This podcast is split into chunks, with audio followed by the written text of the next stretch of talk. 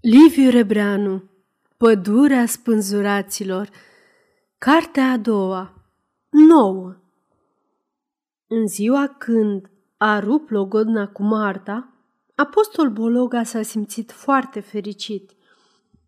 În fericirea lui era și mândria pentru fermitatea hotărârii luate și mulțumirea că a lămurit o situație supărătoare. După plecarea lui Domșa, a mai avut o explicație lungă cu maică sa, care, convinsă de argumentele avocatului și mai cu seamă gândindu-se la durerea Martei, se silea din răsputări să salveze logodna, întocmai cum o dinioară încercase să o împiedice și îi părea rău că nu e acasă și bietul protopop să-i dea o mână de ajutor. Liniștea lui apostol însă nu a avut viață lungă. În aceeași seară, Retrăgându-se îndată după cină, ca să evite alte discuții cu doamna Bologa, fu cuprins de îndoiel din toate părțile. Acum își dădu seama că toată ziua gândurile lui cele mai tainice au alergat mereu departe, ca și cum acolo ar fi căutat sprijin. Oare, dacă n-ar fi fost Ilona în mintea lui, s-ar mai fi grăbit să înapoieze Martei inelul de logodnă?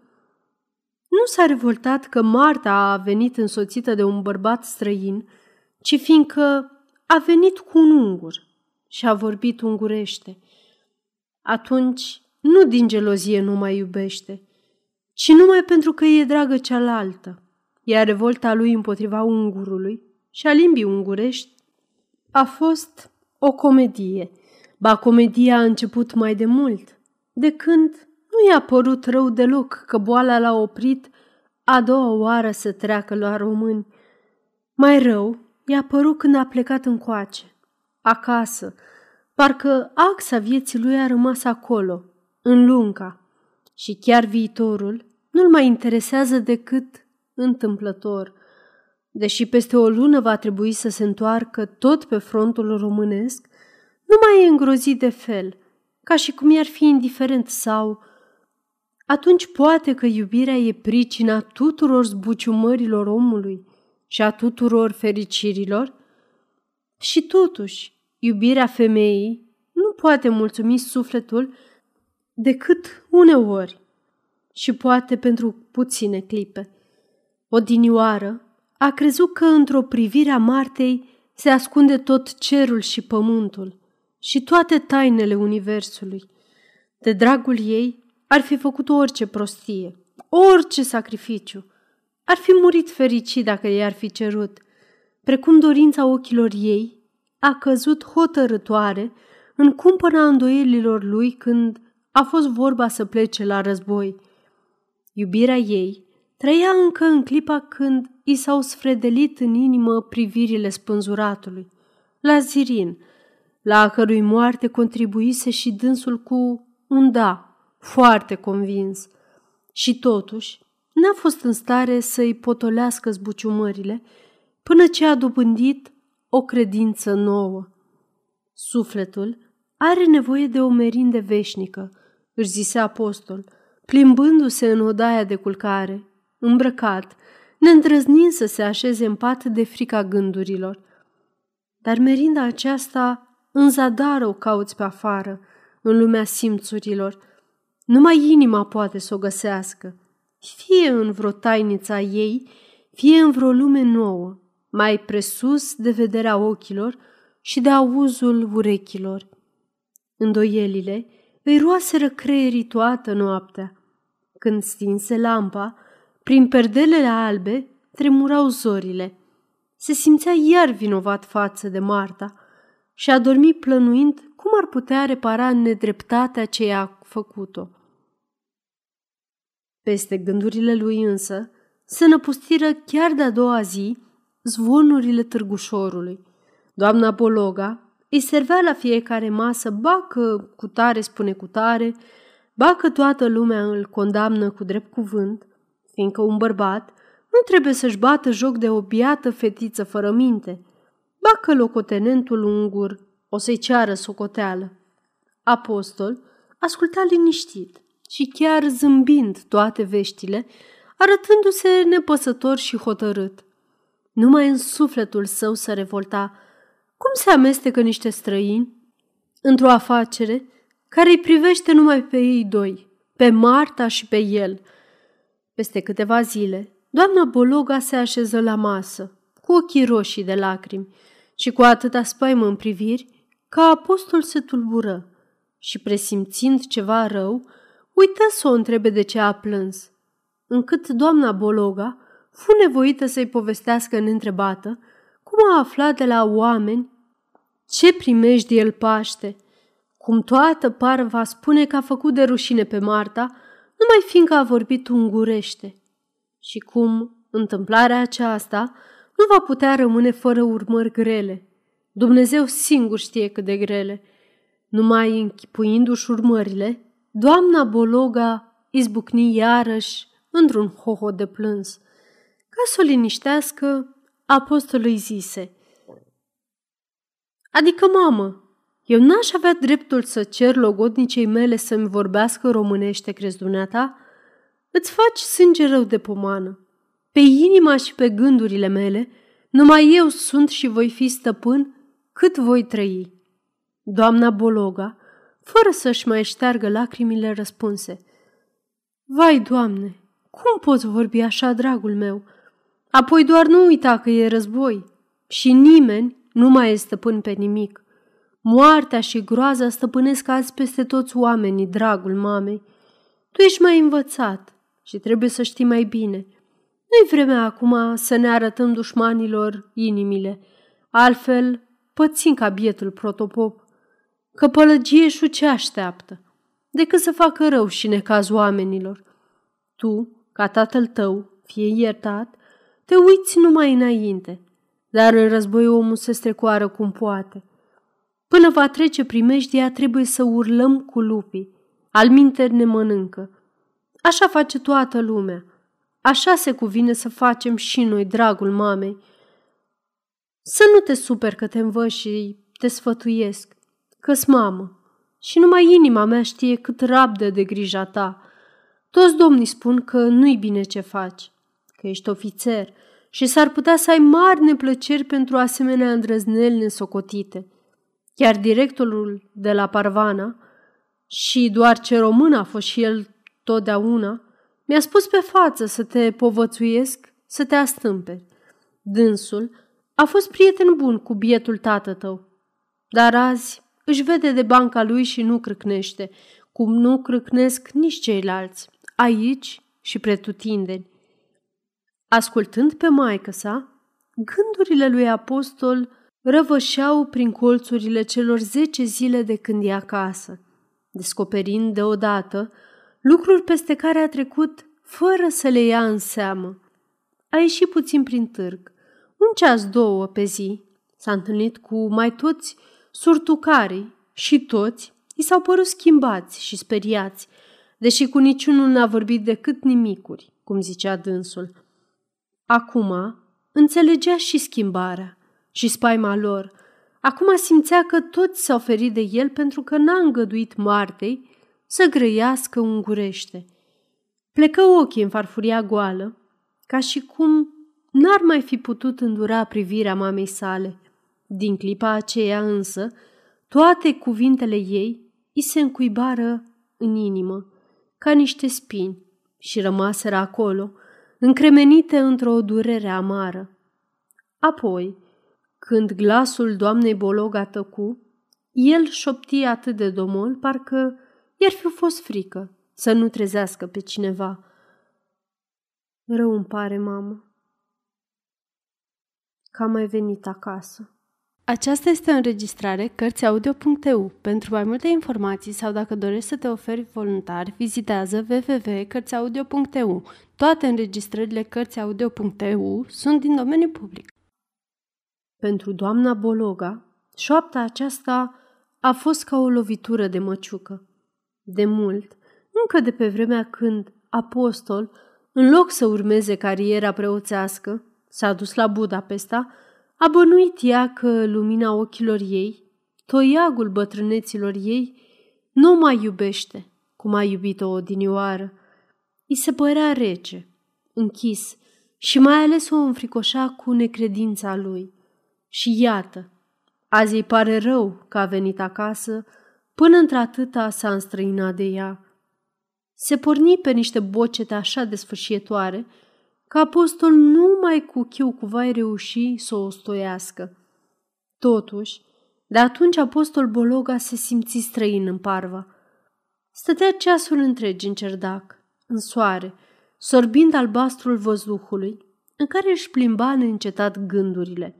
Deseori, ochii lui încercau să se odihnească contemplând crucea înflorită cu raze din turnul bisericii.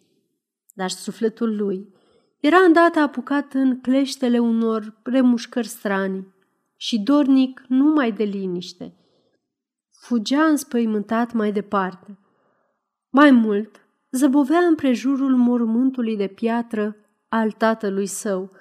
Știa inscripția pe de rost și totuși, de câte ori o privea, căuta să o silabisească, pentru că, în vremea aceasta, îi venea mereu în minte linia dreaptă pe care a urmat-o bătrânul în viață.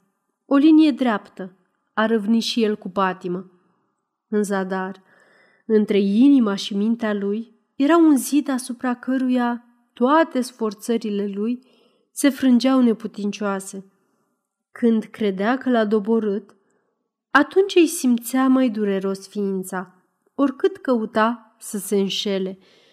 Apoi, într-o după amiazi, tocmai pe când se pregătea să iasă în cerdac, se pomeni cu notarul Pălăgieșu, cu care se întâlnise o singură dată, în prima zi, și de-abia schimbase în piață câteva vorbe. Peste prietenia lor, dinainte de război, se întinsese pe nesimțite un văl cenușiu. De altfel, de când ajunsese notar, pălăgieșul își luase încetul cu încetul o purtare sfidătoare față de surtucarii mai în vârstă. Fecior de țăran din Năsăud, sărac și umilit prin școli, s-a îndoit și s-a căciulit până și-a ajuns ținta, devenind mâna dreaptă a solgă biroului ungur, care, la izbucnirea războiului, a intervenit să rămâie pe loc, deși era voinic, spătos și doar la mers avea puțin beteșug, călcând prea în afară și aruncând picioarele din genunchi în jos, ca un cal împărătesc la paradă. Fața fălcoasă se mândrea parcă cu mustățile umflate, plăștite, care îi ascundeau gura foarte largă, cu buzele duble și cu dinții lați, strungăreți. Părul lung negru, veșnic nepieptănat, îi atârna peste fruntea brăzdată adânc, acoperindu-i aproape de tot urechile. În înfățișarea lui te izbea îndată o încredere în sire impunătoare. Două săptămâni a amânat pălăgieșul întrevederea cu apostol – ar fi fost mai bucuros să-l fi întâlnit undeva întâmplător, ca să se achite de însărcinarea ce și-o luase față de solgă birou. Deși era cu vreo trei ani mai bătrân, păstrase lui Apostol Bologa o stimă instinctivă, de pe vremea când discutau împreună probleme filozofice, pe care el, biet practicant de notar, nu prea le pricepea și care, de aceea, îl impresionau profund – Fiindcă tu nu mai vrei să știi de prieteni, iată că vin prietenii la tine, zise pălăgieșul intrând, cu un zâmbet care îi dezveli toți dinții de jos împreună cu gingia. Apostol se uită la el, uimit. Era atât de neașteptată vizita aceasta că își pierdu cumpătul și nici nu-l pofti să șază. Notarul însă îi apucă voios amândouă mâinile, îi le strânse puternic și pe urmă luă loc, nepoftit, cu o siguranță de stăpân. Mă rog, cum... Ce vânt te aduce pe la noi? Băiguie apostol în picioare, privindu-l mereu cu mirare. Ți se pare așa de ciudat că vine să te vadă prietenul tău din copilărie și de mai târziu? Întrebă pălăgieșul cu o clipire șireată, care lui apostolului scăpără în suflet o scânteiere de ură. Ehei, strașnic te-ai schimbat, frate. De acum trei ani te-ai schimbat de nici nu te mai recunosc. Siguranța notarului transformă mirarea lui apostol într-o nerăbdare ascuțită ca briciul. Ce vrei, Alexandre? Spune, aide, ce vrei? zise deodată cu o sticlire în ochi. Eu? răspunse pălăgieșul, trecându-și cu degetele prin păr și dezvelindu-și fruntea. Eu ce vreau? Nimic, adică mai nimic. Întâi să te văd și apoi să vorbim. Mă așteptam însă drept să spun la o primire mai... Iartă-mă, Alexandre, te rog, murmură apostolul îmblânzit brusc. Dacă ai ști câte chinuri îmi zdrânțuiesc sufletul de când am venit acasă. Cine de vin, apostole? întrebă notarul cu alt glas. Crezi că eu nu știu? Eu? Crezi că se mișcă ceva aici fără știrea mea? Dar tocmai de aceea trebuie să repare apostole. Negreșit trebuie să repare. În interesul tuturor. Schimbarea tonului și cuvintele notarului încurcară iarăși pe Bologa, încât se opri la colțul mesei să asculte mai bine. Prin dibăcia mea, prin munca mea, am creat aici o atmosferă patriotică, absolut necesară în vreme de război, ca și de pace, urmă pălăgieșul, privindu-l scrutător, ca și cum ar fi vrut să-i zdrobească orice împotrivire. Acum a căzut tu ca un bolovan într-o apă liniștită și ai tulburat-o. Ai dat prilej de flecăreală, de aprobări și dezaprobări. În sfârșit, tulburare și iar tulburare. Un ofițer care vine de pe front nu poate să aibă atitudinea ta fără a demoraliza pe unii și a atâța pe alții. Îți dai seama, cred, ce înseamnă asta? Nu ce spui, ci tocmai ce nu spui e, e jignitor și păgubitor. Așa ai glăsuit și când ai trimis în internare pe protopopul Groza? Îl întrerupse apostol, vorbind numai din buze, fără să miște dinții încleștați. Pedepsa crimei n-are nevoie de justificare, căci crima poartă în pântecele ei pedepsa, zise notarul mai aspru. De altfel, eu niciodată nu mă justific, pentru că înainte de a face un pas, judec. Eu niciodată, mai ales dacă aș fi fost ofițer în armată, n-aș rupe logodna cu o fată numai fiindcă a vorbit ungurește apostole. Nu? Făcu iar Bologa, cu buzele albe și cu ochii aprinși. Parcă ar fi avut freguri. Nu! Reluă pălăgieșul energic, sculându-se în picioare ca să-l domine pe deplin. De aceea ești dator să dregi ce ai stricat prin nesocotință. Suntem prieteni și te sfătuiesc prietenește să... Notarul se dădu în dosul scaunului și se rezimă despetează cu mâna dreaptă. Părul îi căzuse iar pe frunte și un smochi se mișca pe sprânceana stângă, gata în fiecare clipă să acopere ochiul.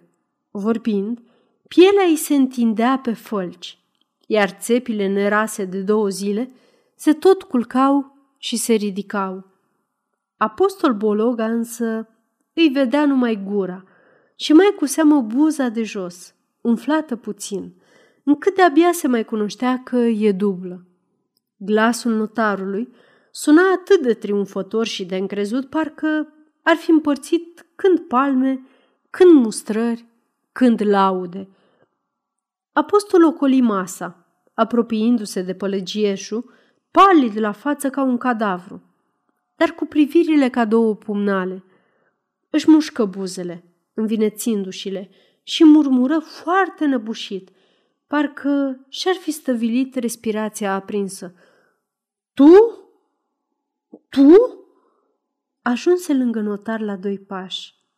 Apoi, cu o iuțeală fulgerătoare, îi repezi un pumn îngrozitor în gură, șoptind ca ieșit din minți. Tu? Tu? Mișelule, miș... Notarul se clătină, ca și cum l-ar fi trăznit din senin. Lovitura a fost atât de neașteptată că l-a buimăcit cu desăvârșire.